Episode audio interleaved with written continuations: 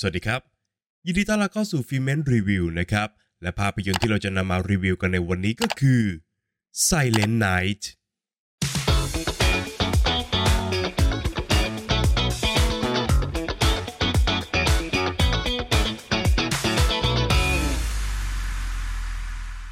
เรื่องราวของไบรอัน คุณพ่อผู้ต้องสูญเสียลูกชายอันเป็นที่รัก เพราะถูกลูกหลงจากการยิงกันของแก๊งอันธพาลท้องถิ่นนะครับ รวมถึงตัวเขาเองเนี่ยก็ได้รับบาดเจ็บสาหัส จนต้องสูญเสียเสียงพูดของตัวเองไปครับไบรอันจึงใช้เวลาราวหนึ่งปี เพื่อจะมอบของขวัญคริสต์มาสให้กับแก๊งอันธพาลโดยการล้างแค้น แล้วก็ส่งพวกมันทุกคนไปลงนรก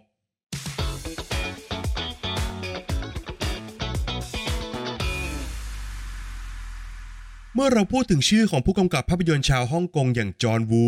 สิ่งแรกที่คิดถึงเนี่ยก็ย่อมเป็นสไตล์การกำกับฉากแอคชั่นอันเป็นเอกลักษณ์ของเขานะครับ ไม่ว่าจะเป็นการดวลปืนสุดระห่ำระหว่างตัวละคร การห้ำหันกันบนท้องถนนผ่านฉากการขับรถไล่ล่า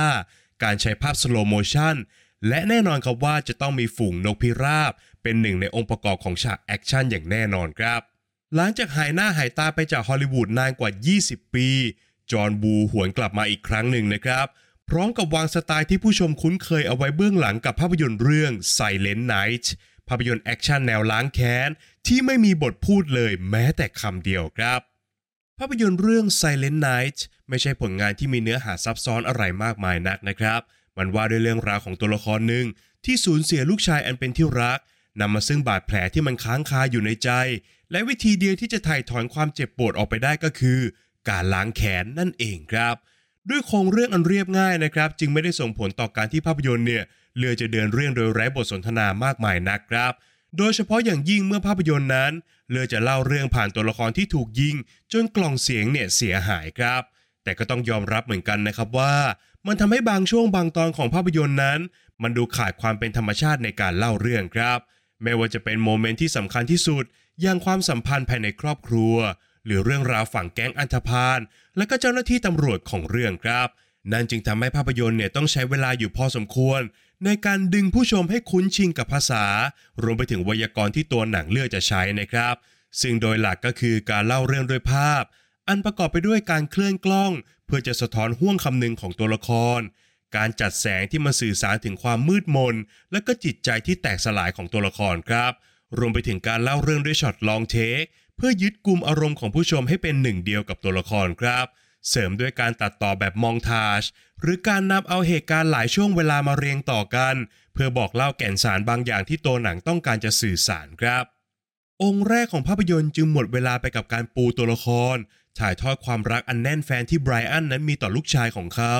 แล้วก็พาผู้ชมไปสำรวจช่วงเวลาอันยากลำบากระหว่างเขากับภรรยา หลังจากต้องผ่านการสูญเสียครั้งใหญ่ร่วมกันครับ ก่อนที่ความเจ็บปวดระทมทุกข์เหล่านั้น จะกลายสภาพเป็นความแค้น ซึ่งเสน่ห์ที่สำคัญที่สุดของ Silent Night ก็คือ การที่ตัวละครหลักอย่างไบรอันนั้น เป็นเพียงคนธรรมดาคนหนึ่งครับ เขาไม่ใช่อดีตนักฆ่าหรือว่าทหารผ่านศึกแต่อย่างใดนะครับ นั่นจึงทำให้การล้างแค้นของเขาเนี่ยต้องอาศัยการวางแผนล่วงหน้านานนับปี พร้อมทั้งฝึกซ้อมศิลปะการต่อสู้ด้วยตัวเองครับ ซึ่งทำให้สื่อต่างประเทศหลายสำนักนั้น วิพากษ์วิจารณ์ช่วงเวลานี้ของภาพยนตร์อย่างหนักครับว่า มันเป็นการใช้เวลาบนจออย่างไม่คุ้มค่าสักเท่าไหร่นัก หากแต่โดยส่วนตัวแล้วเนี่ยผมกลับชื่นชอบช่วงเวลาดังกล่าวของเรื่องนะครับ เพราะมันเป็นด่างการบ่มเพาะความแค้นของตัวละคร ให้มันค่อยๆไต่ระดับขึ้นอย่างหนักแน่น พร้อมกับมอบคำสัญญาครับว่า องค์สุดท้ายของภาพยนตร์นั้น มันจะเป็นดั่งระเบิดเวลาลูกใหญ่ ที่กำลังจะทำลายล้างทุกอย่างจนราบคาบครับ และเมื่อภาพยนตร์เดินหน้าเข้าสู่ช่วงปลายขององค์ที่ 2 ระเบิดเวลาลูกดังกล่าวเนี่ยก็เริ่มทำงานนะครับ นั่นคือการมาถึงของฉากแอคชั่นที่มันแตกต่างจากผลงานทุกเรื่องของจอห์นวูอย่างชัดเจนครับ มันปราศจากความเท่ หรือความเยื่นเย้อฟูมไฟายตามขนบ หากแต่จอห์นวูเนี่ยได้เปลี่ยนตัวเอง ให้เข้ากับโทนของภาพยนตร์แอคชั่นยุคใหม่ครับ ซึ่งเน้นไปที่ความดุดันหนักหน่วง ถึงพริกถึงขิง แล้วก็เอาเป็นเอาตายครับ แต่ในขณะเดียวกันตัวหนังก็ยังไม่ลืมเสน่ห์เฉพาะตัวของตัวเอง นั่นคือการที่ตัวละครหลักนั้น ต้องทำภารกิจถอนแค้นไปด้วยความกลัว และมักจะก่อความผิดพลาดอยู่เสมอครับ ทุกการต่อสู้ของเขาจึงไม่ได้เป็นต่อคู่ต่อสู้เลยนะครับหากแต่ทุกชัยชนะที่ได้มานั้นมันได้มาอย่างทุลักทุเล ไปจนถึงขนาดปางตายด้วยซ้ำไปครับ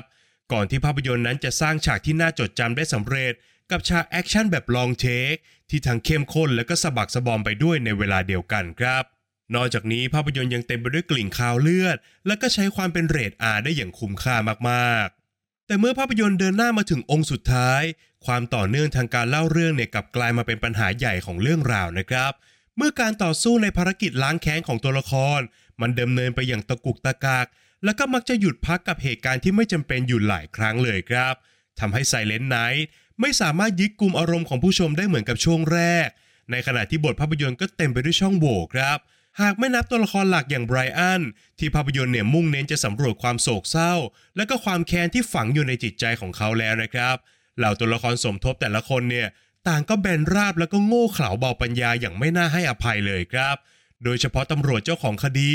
ซึ่งเป็นตัวละครที่ขาดเลือดเนื้อและก็ขาดความคิดอย่างสิ้นเชิงครับ เช่นเดียวกันกับวายร้ายของเรื่อง การที่เขาเนี่ยเลือกจะเต้นรำอยู่ในเซฟเฮาส์ทั้งที่ภายนอกเนี่ยกำลังสาดกระสุนกันอย่างเอาเป็นเอาตายนั้น มันดูจะเป็นการกระทำที่มันผิดแปลกจากคนปกติเหลือเกินครับ นอกจากนี้เมื่อมองย้อนกลับไปยังช่วงสององค์แรกของภาพยนตร์ ตัวหนังเนี่ยเลือกจะให้เวลาไปกับการวางแผน และการเตรียมตัวของไบอันเป็นสำคัญครับ แต่ผู้ชมกลับไม่สามารถเข้าใจได้อย่างแน่ชัดเลยนะครับว่า แผนการของเขาเนี่ยคืออะไรกันแน่ นอกจากการบุกเดี่ยวเพื่อจะจัดการกับแก๊งอันธพาลอย่างไร้แบบแผนนั่นเองครับเราไม่รู้ด้วยซ้ำนะครับว่า จริง ๆ แล้วเหล่าวายร้ายที่เขาไล่เด็ดหัวอยู่นั้นเนี่ย เกี่ยวข้องกับการตายของลูกชายของเขาจริง ๆ หรือเปล่า และเมื่อภาพยนตร์เนี่ยไม่ได้ให้น้ำหนักไปกับเรื่องราวของอีกฝ่ายหนึ่งเลย ความรู้สึกร่วมของผู้ชมเนี่ยจึงลดน้อยถอยลงไปจนทำให้ระเบิดเวลาลูกนี้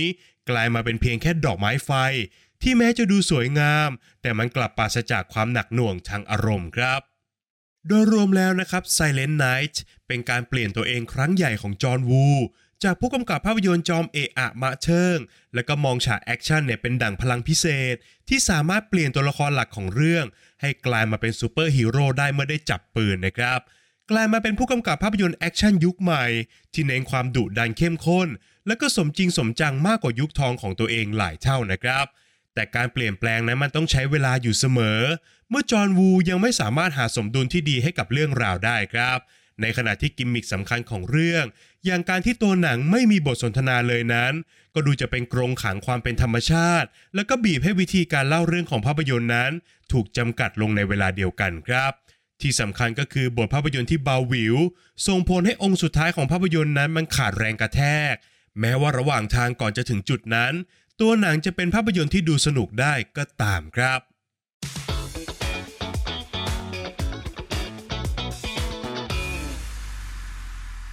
ประเด็นตกผลึกจากภาพยนตร์เรื่อง Silent Night ที่ผมจะชวนผู้ฟังทุกท่านมาคุยกันในวันนี้ก็คือ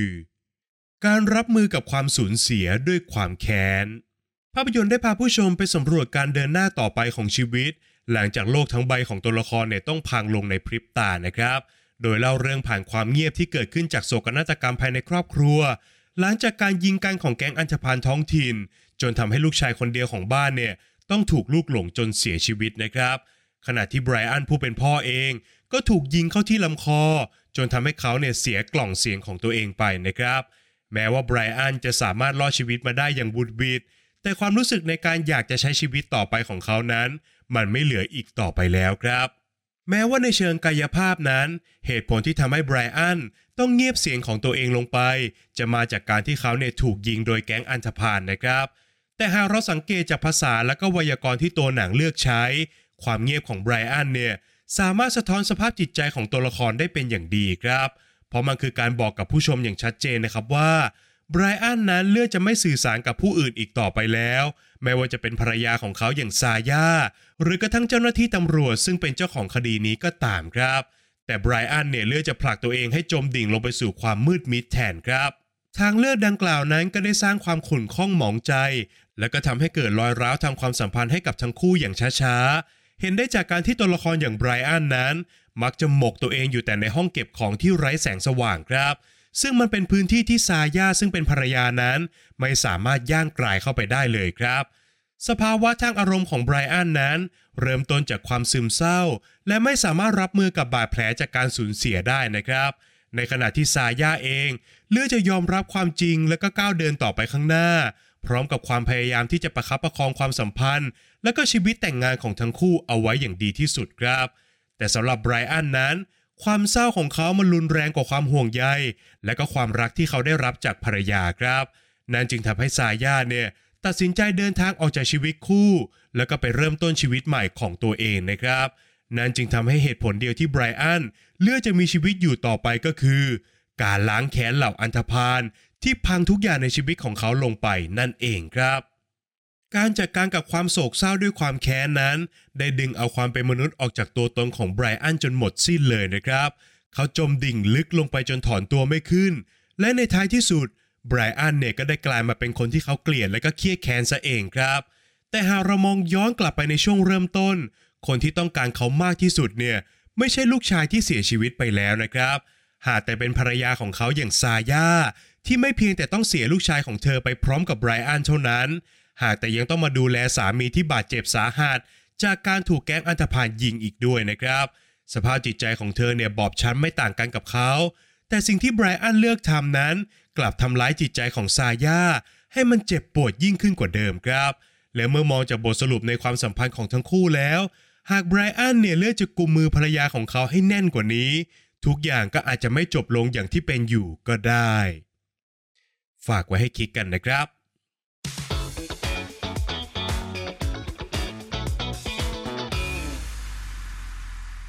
แล้วก็มาถึงการให้คะแนนของภาพยนตร์กันแล้วนะครับ ในส่วนของบทภาพยนตร์นั้นผมขอให้ไว้ที่ 6 คะแนนครับ บทภาพยนตร์ของ Silent Night มาพร้อมกับโครงเรื่องที่มันซ้ำซากจำเจมากที่สุดเรื่องหนึ่งของฮอลลีวูดซึ่งก็คือหนังล้างแค้นนั่นเองครับ แต่นั้นไม่ใช่ปัญหาเลยนะครับ เพราะว่าการที่ภาพยนตร์แอคชั่นเรื่องหนึ่งจะดูสนุกได้นั้น มันไม่จำเป็นต้องซับซ้อนอะไรมากมายนักอยู่แล้วครับ แต่ปัญหาที่แท้จริงก็คือ วิธีการที่ตัวหนังเลือกจะใช้เล่าเรื่องมากกว่าครับ การเลือกไม่ใช้บทสนทนาเลยก็เป็นเรื่องหนึ่งนะครับ แต่การเลือกจะไม่เล่าบริบทแวดล้อมที่เกิดขึ้นรอบๆตัวละคร รวมไปถึงช่วงองค์สุดท้ายที่มันทุลักทุเลมากๆเนี่ย มันคือส่วนสำคัญที่ลดทอนความสนุกของเรื่องลงไปครับ ในส่วนของงานสร้างนะครับผมขอให้ไว้ที่ 8 คะแนนครับ เมื่อตัวหนังไม่มีบทสนทนาในการเดินเรื่อง องค์ประกอบที่สำคัญมากๆ ก็ย่อมเป็นภาษาภาพ และก็การออกแบบเสียง เพื่อจะใช้ในการเล่าเรื่องนั่นเองครับ ซึ่งงานด้านภาพและก็การกำกับเสียงของเรื่อง สามารถทำงานของตัวเองได้ดีมากๆนะครับ โดยเฉพาะในแง่ของการเคลื่อนกล้อง เพื่อจะถ่ายทอดสภาวะบางอย่างของตัวละคร เช่นเดียวกันกับการออกแบบเสียง ที่บางครั้งเนี่ยก็เลือกจะไม่ใช้ดนตรีประกอบเลย เพื่อให้ผู้ชมเนี่ยโฟกัสกับเหตุการณ์ตรงหน้าได้อย่างชัดเจนมากขึ้นนะครับ นอกจากนี้ตัวหนังยังมีฉากแอคชั่นที่น่าจดจำอย่างฉากการเดินขึ้นบันไดของตึก ที่ถูกถ่ายทำด้วยวิธีการแบบลองเทคอีกด้วยครับ ในส่วนของนักแสดงนะครับผมขอให้ไว้ที่7คะแนนครับ นักแสดงนำอย่างโจเอลคินแมนต้องรับภาระหนักอึ้งในการถ่ายทอดตัวละครของเขานะครับ ซึ่งเจ้าตัวเนี่ยก็สอบผ่าน และก็น่าจะใช้บทบาทนี้ เป็นบันไดสู่ภาพยนตร์แนวขายฝีมือต่อไปได้แบบสบายๆครับ เขาสามารถถ่ายทอดความแตกสลายของคนเป็นพ่อได้อย่างยอดเยี่ยม ในขณะเดียวกันก็ทำให้ผู้ชมเนี่ยเห็นถึงความโกรธเกรี้ยวและก็เพลิงแค้น ที่มันเผาไหม้อยู่ในจิตใจของตัวละครได้เช่นกันครับ แต่ส่วนที่ผมชอบมากที่สุดก็คือ การที่เขาเนี่ยสามารถถ่ายทอดความกลัวของตัวละครออกมา ในช่วงเวลาที่ทั้งดุเดือดและก็เข้มข้นที่สุดของเรื่องนะครับ มันทำให้นิยามของตัวละครนี้เนี่ยชัดเจนมากขึ้นมากๆครับ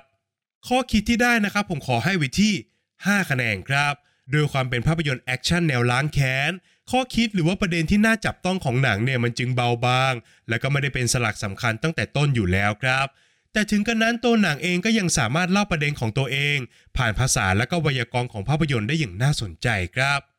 ส่วนสุดท้ายก็คือส่วนของความสนุกนะครับ ผมขอให้ไว้ที่7คะแนนครับ ผมเชื่อว่าหลายต่อหลายคนเนี่ยน่าจะรู้สึกเบื่อหรือว่าไม่ชอบช่วงต้นของภาพยนตร์เรื่องนี้นะครับ แต่โดยส่วนตัวแล้ว ผมกลับรู้สึก enjoy กับมันครับ เพราะมันสามารถทำให้ผมเนี่ยสัมผัสได้ถึงความแค้นของตัวละคร ที่มันค่อยๆ เพิ่มพูนขึ้นตามเวลาที่เดินไปครับ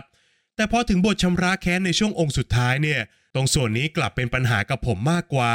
เพราะหากไม่นับฉาก long take อันเป็นจุดเด่นของภาพยนตร์แล้วนะครับ ตัวหนังกลับไม่ได้ทำให้ผม รู้สึกถึงอะดรีนาลีนที่มันสูบฉีดได้เหมือนกับที่มันสัญญาเอาไว้เลยครับ โดยเฉพาะกับวายร้ายคนสำคัญ ที่รอการชำระแค้นมาตั้งแต่ต้นเรื่อง ก็กลับมีบทสรุปที่ง่ายดายและก็แห้งแล้งเกินไปครับ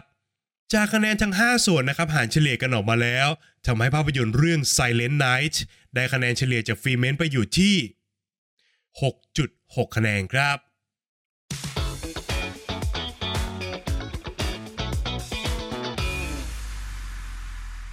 และนี่ก็คือทั้งหมดของ Filmment Review ในวันนี้นะครับ ก่อนจากกันไปครับอย่าลืมกดไลค์กด subscribe และกดกระดิ่งแจ้งเตือนให้กับ Filmment เอาไว้ ในทุกช่องทางที่ปรากฏอยู่ตรงนี้ด้วยนะครับ และหากใครที่ต้องการจะเข้ามาพูดคุยกับ Filmment นะครับ ทุกท่านสามารถเข้ามาพูดคุยกันได้ ในกลุ่ม Open Chat ทางไลน์ครับ ทุกท่านสามารถ search คำว่า Filmment แล้วกดจอยกันเข้ามาได้เลยนะครับและหากใครต้องการจะสนับสนุน Filmment นะครับ ทุกท่านสามารถกดปุ่ม Super Thanks บน YouTube รวมถึงกดสมัครสมาชิกได้ด้วยเช่นกันครับ ใน EP หน้าฟีเมนจะนำเสนอคอนเทนต์อะไรนั้นต้องขอให้ติดตามกันด้วยนะครับสำหรับวันนี้ฟีเมนขอลาไปก่อน สวัสดีครับ